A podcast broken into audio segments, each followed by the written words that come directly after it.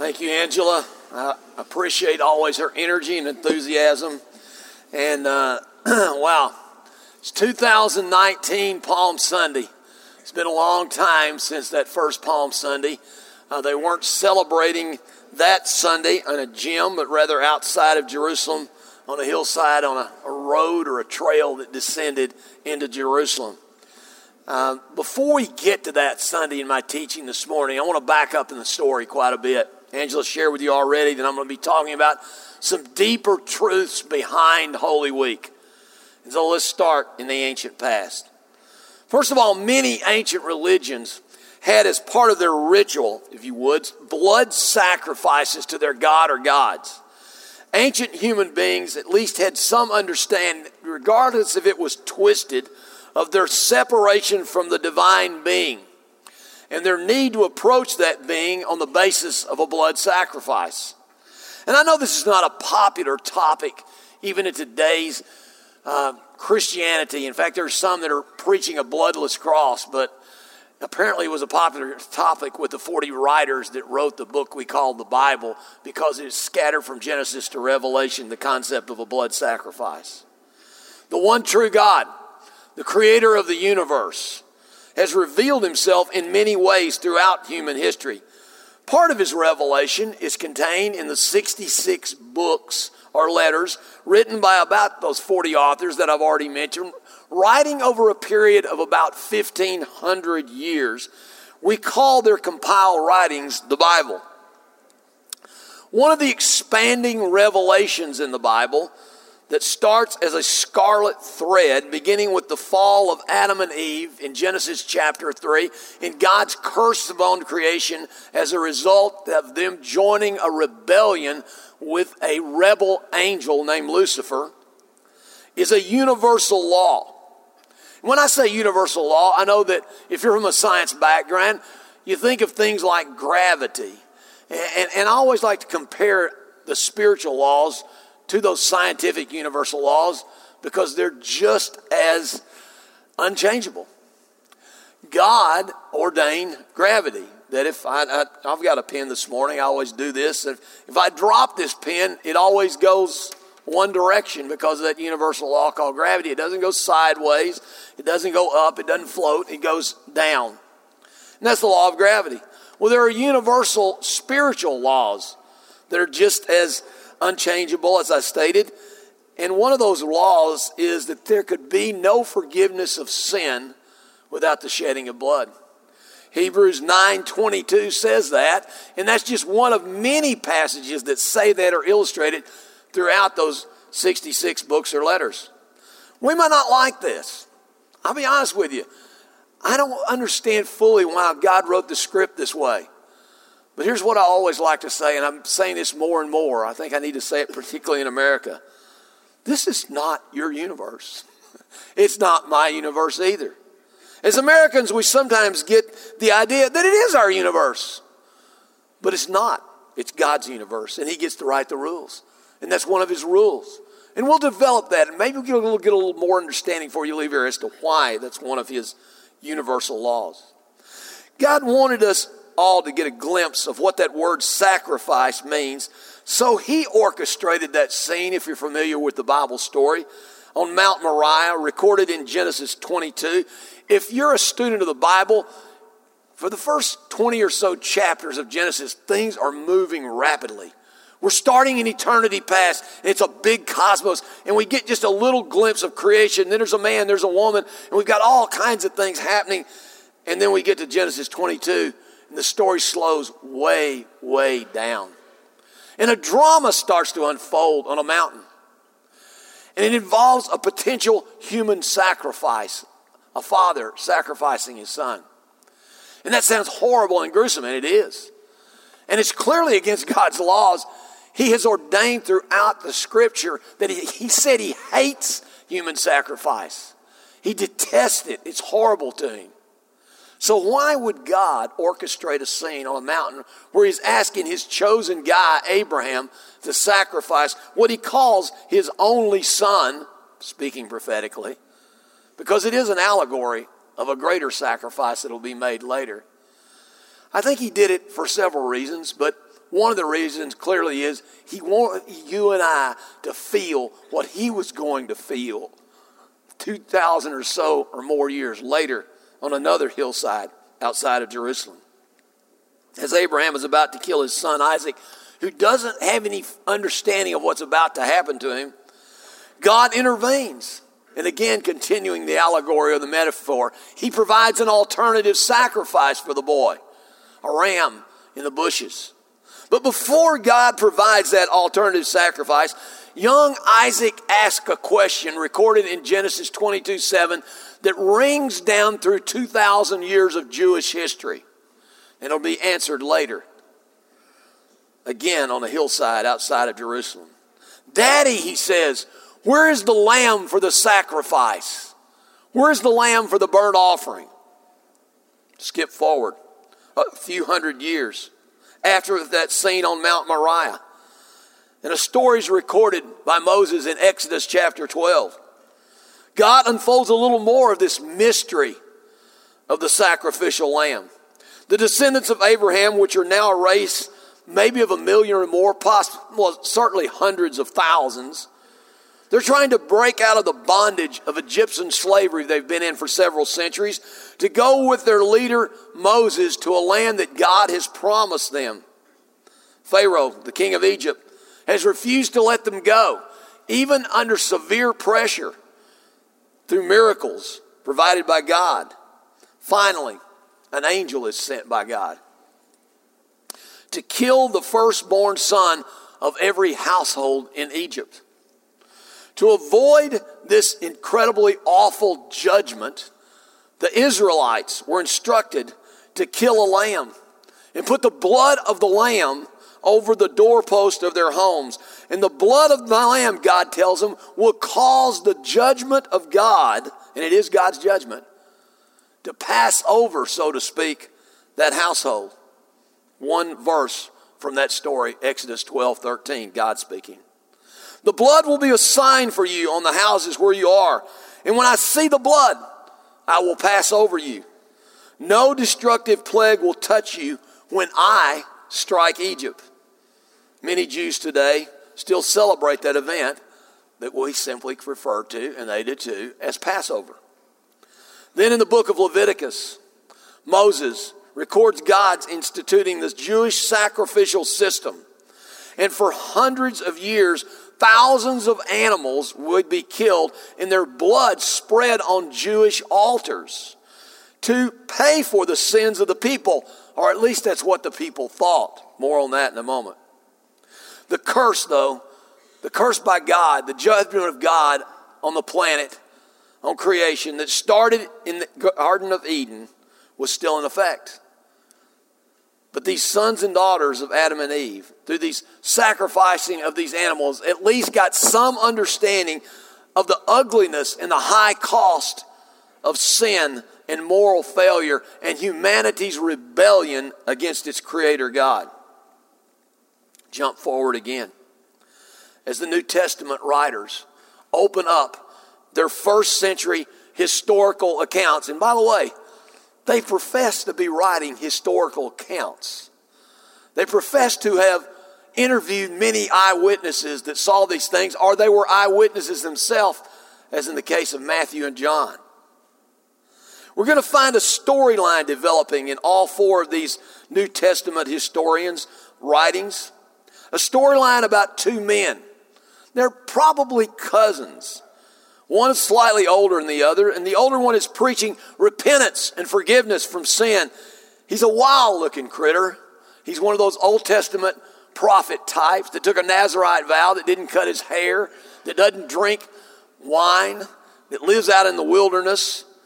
His name is John, John the Baptist, he's called. The other man claims to be, though, something much, much different. His name is Jesus. And in John 129, John records John the Baptist answering the question that Isaac had posed about 2,000 years before. You know the verse. John turns to his disciples, his boys that follow him, and he points at his cousin coming to be baptized in obedience to the Father's command. And he says, Look, he tells his guys, the Lamb of God. Behold, the Lamb of God who takes away the sin of the world. The Lamb had come. It's not the son of Abraham. it's not the, the son of any human being. It's not an animal. It's the Son of God Himself, disguised as a first century Jewish rabbi. The Creator had become a man, and He's walking the Galilean countryside, teaching the values of heaven to those first century Jews and doing miracles to validate His deity until one Passover week. A time when first century Jews were still celebrating that ancient event that deliverance from the judgment on Egypt centuries before by the blood of a lamb. Jesus triumphantly rides into Jerusalem on that Palm Sunday, the first day of the week, to occupy the temple for a few days. It's not clear, by the way, and, and historians are really debating whether this takes place, this scene. Well, they know it takes place on a Sunday, but the scene with the Seder meal and the arrest in the, in the garden, we're going to talk about in just a minute. Does it take place on a Tuesday night, a Wednesday night, or a Thursday night? Traditionally, it's been thought of as on a Thursday night, but Thursday night, but regardless, it takes place right after a celebration of a Seder meal in an upper room where Jesus will literally propose marriage in a spiritual way to his guys and to you and I and institute what we still celebrate today communion, the Eucharist, or the Lord's Supper, depending on the tradition you come from. All right, back to that hillside and Jesus marching in as king. He triumphantly rides into Jerusalem, occupies the temple for a few days, and dominates Jewish religious life. Jesus is the talk of the town in Holy Week. He's there, he's doing his thing. No one can do anything about it. But you see those Jews were not looking for a lamb. They somehow overlooked those passages like Isaiah 53 and Psalm 22. They'd somehow missed the symbolism of all those things I just described with you, at least in their fullness. They thought the Messiah would come as a king. They had no idea of two comings of a Messiah one as a sacrificial lamb, and another as a triumphant king later. So when Jesus comes to town in fulfillment of Zechariah 9 9, if we could pull that one up. Do you remember what Zechariah 9 9 says, written hundreds of years before? Oh, is this just another one of those 300 coincidences in the Old Testament that prophesy about the life, the death, the burial, and the resurrection of Jesus? Logic would tell me no. That's just too hard for me to believe. The, uh, rejoice, Zion, rejoice, Jewish nations, shout, and they will they will. They're going to shout, Hosanna, Hosanna. Blessed is he who comes in the name of the Lord. Your king is coming to you, righteous and victorious, lowly, though, and humble, riding on a donkey, on a colt, the foal of a donkey. And so it is. Jesus comes into Jerusalem that way. Those Jews, though, didn't understand the lamb thing. They thought the enemy was the Romans. Certainly, they were living in an occupied country. Certainly, the Romans had done terrible things to the Jews and to other people. But that's who they perceived as their enemy. And I went off script last service, and I'll do it again. And some of us get confused at times, don't we? I'm tempted to, to name some things, but I won't. Some of us confuse things.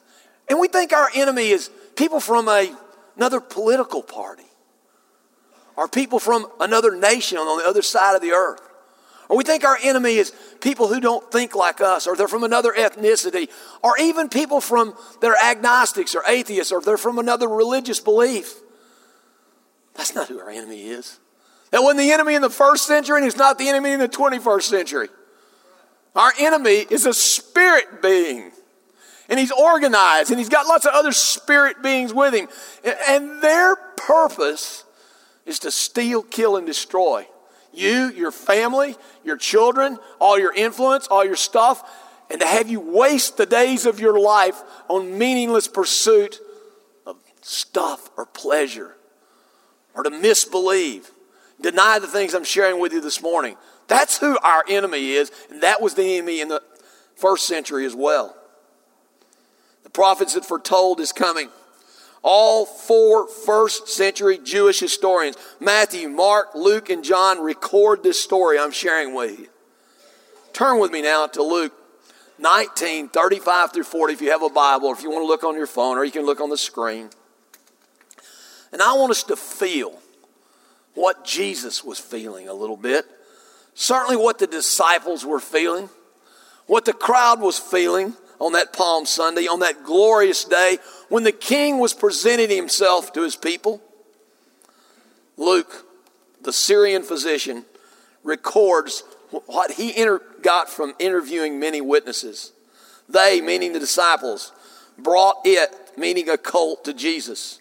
They threw their cloaks on the colt and put Jesus on it. As he rode along or as he went along, people would spread their cloaks on the ground. Matthew tells us they also cut branches of trees, palm branches, and laid them in front of Jesus as well. When he, meaning Jesus, came near the place where the road goes down to the Mount of Olives, the whole crowd of disciples, now this is not talking about 12 people, this is talking about hundreds, maybe even thousands, because they were there for Jews from all over Europe, near Africa, I mean, near, near Asia, northern Africa. They were there, the scattered Jews were to celebrate Passover. And they had heard the Messiah was coming to town, the guy that could walk on water, raise the dead, heal the sick create food and stop storms. He was coming to town. And they knew Zechariah 9 9. And they were out there, maybe by the thousands, screaming in loud voices. The whole crowd began to joyfully praise God in loud voices for all the miracles they'd seen. Blessed is the King who comes in the name of the Lord. Peace in heaven and glory in the highest.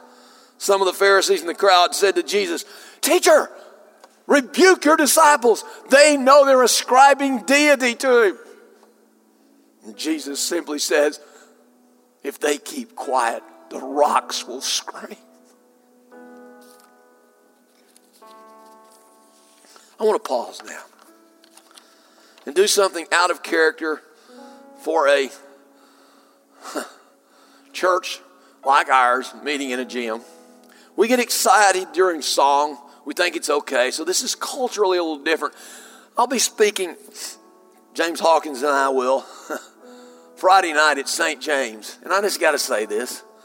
In an African American church, I wouldn't have any hesitation about asking the crowd to respond. They would already be responding. But in our group, in a gym, sometimes it's a little harder. So I'm taunting you and asking you to stand now and engage the king when I ask you to in worship. Let's go ahead and stand before we start singing. And we're going to sing in just a second, right after this. It's okay. And I want to invite you to join with that first century crowd, with the angels of heaven, who I believe are in the room. And let's shout now. It's okay, by the way. I had a friend tell another friend one time it's okay to shout public affection for God in church. It is. So join me in shouting, Hosanna, Hosanna, blessed is he who comes in the name of the Lord. One, two, three. Hosanna, Hosanna, blessed is the King who comes in the name of the Lord. All hail King Jesus.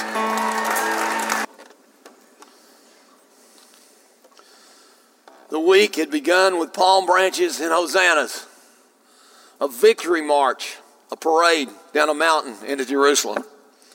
Then a takeover of the temple by Jesus. He threw out the money changers from the temple for the second time during his ministry. A week of powerful prophetic teaching where he would prophesy the destruction of Jerusalem and the end of time. But the winds, the fickle winds of popularity, were about to change for the God man. The Jewish religious authorities wanted no part of this would be Messiah, and a plot is afoot to execute him. That was the scene in Jerusalem. But in another dimension, a very, very real spiritual dimension, one in which only Jesus had the full picture, another drama was unfolding. Jesus knew that he had come to die. He had known it from the beginning. He knew that the Jewish religious leaders would reject him and execute him. He knew that he, not Isaac, not any son of Adam, not all those Jewish animals, no one's blood but his could be sprinkled on that eternal altar in fulfillment of that universal debt that was owed. And it was weighing on him incredibly heavy on that final week uh, of his life as a human. His blood, it says in Colossians 2 13 and 15, would cancel the debt. And Jesus would make a public spectacle of those enemies I described earlier by defeating them at the cross. What a strange way to win a victory. What a strange way to save the world. But again, it's his script, not mine. God had written himself into the story, freeing creation from the awful curse and canceling the debt by his own death. He was the Lamb of God that would take away the sin of the world. He wrote himself into history also to use another biblical allegory as the great lover who would lay down his life for his beloved bride to appease his own sense of justice based on passages like Romans 8, Galatians 3:22 if we can pull that one up and others like this we know that all of creation it says was groaning and travailing because in some sense creation itself not just humanity was a prisoner of sin or at least suffering the consequences of that failure back there in the garden. Meanwhile, the universe, including all the angels in particular, are watching the drama unfold in Jerusalem. And those celestial beings that understand at least most of those universal laws, maybe all of them, even at that time, are eagerly awaiting, although it said it's a mystery that even the angels wanted to look into that God would become a man and become the Lamb of God and offer himself up as the sin sacrifice. They're eagerly awaiting the final payment will cancel that awful debt. Ruler of darkness and his legions of fallen angels and depraved warriors are also watching in this other dimension. They know what's at stake. The opportunity still lies before them to take out the God man. But the thing they fear most is his blood being sprinkled on that altar. Satan had failed back there in the wilderness to deter him. And now he was trying again in a garden. Those beings know that their reign of terror and domination by fear over the sons of Adam and the daughters of Eve will begin to loosen its grip if the lamb really is slain. And yet they hate him. In another sense, they want to kill him, they want to hurt him, they want to torture him. They hate all he stands for, they hate his father, and they want to hurt him in any way he can.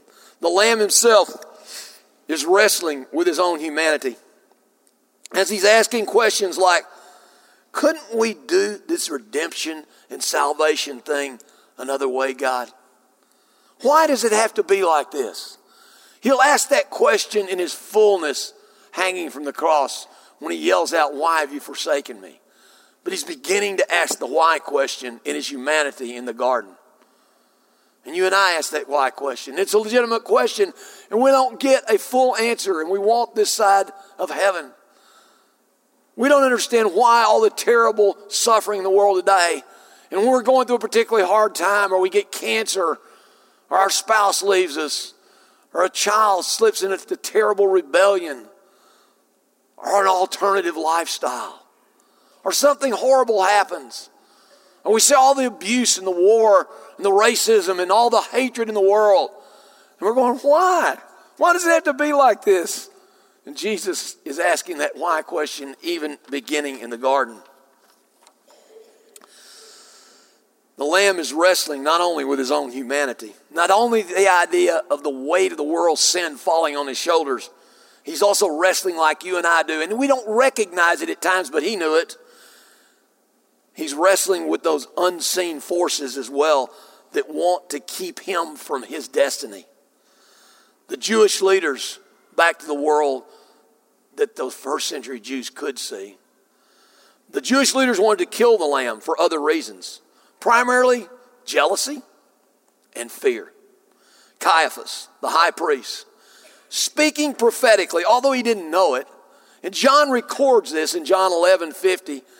He says this He says it's better that one man should die for the people than a nation should perish. The spiritual forces of evil, the self centered, jealous plot of the Jewish religious leaders, the fickleness of popular opinion, and the iron will and the dedication of the God man are about to collide in an olive garden. Outside of Jerusalem, Jesus has finished that Seder meal with his boys. The betrayer, Judas, is gone to sell his master, his rabbi, for 30 pieces of silver to the Jewish leaders in betraying. He's gone to get them and lead the, the little army to arrest Jesus. Jesus has meanwhile walked across the Kidron Valley. It's at night, and he's praying in the garden. You know the story. Three times he goes away. The guys keep falling asleep. He sweats drops of blood, or he sweats like drops of blood. It's not clear. He's in intense agony in that garden. The hour is late, the week has been long, and the moment that all creation had been screaming for is suddenly upon the Lamb. And I want you and I to feel the cosmic tension of the moment. That's why I keep describing it. What's happening in that olive garden on that hillside? Remember the words of Hebrews 9 22 and 10 4. You know what it says? It's a contradiction, those two verses are. It would appear on their face. The writer of Hebrews says it's impossible for the blood of animals to take away sin. Yet, without the shedding of blood, the Bible tells us, there can be no forgiveness of sin. And the mystery starts to unfold in Holy Week. We need to remember the eternal truth that we know now, this side of the cross. It's only Jesus' blood that can, by faith, individual faith on your part, free you and I from slavery to fear, to death, and the devil. In the garden, we find the executioner with his knife drawn, and the lamb contemplating the awfulness of what is about to happen. We're going to cover the rest of the story next week. Let me just pause and we're going to close and say a few more comments. I began this story in a garden. And I'm going to leave it this week in another garden. One more thing before I step down. You need to decide something this morning. I'm going to go intellectual on you just for a minute. I know that most of you are thinking, Jim, we know you. We think you're a crazy, full blown mystic. You're right, I am. But I want to go just logical just for a minute. I'm also a very logical person, strangely enough. Do you believe, like I do, that what I've shared with you this morning is true? Just a question, just an application question, a very important application question.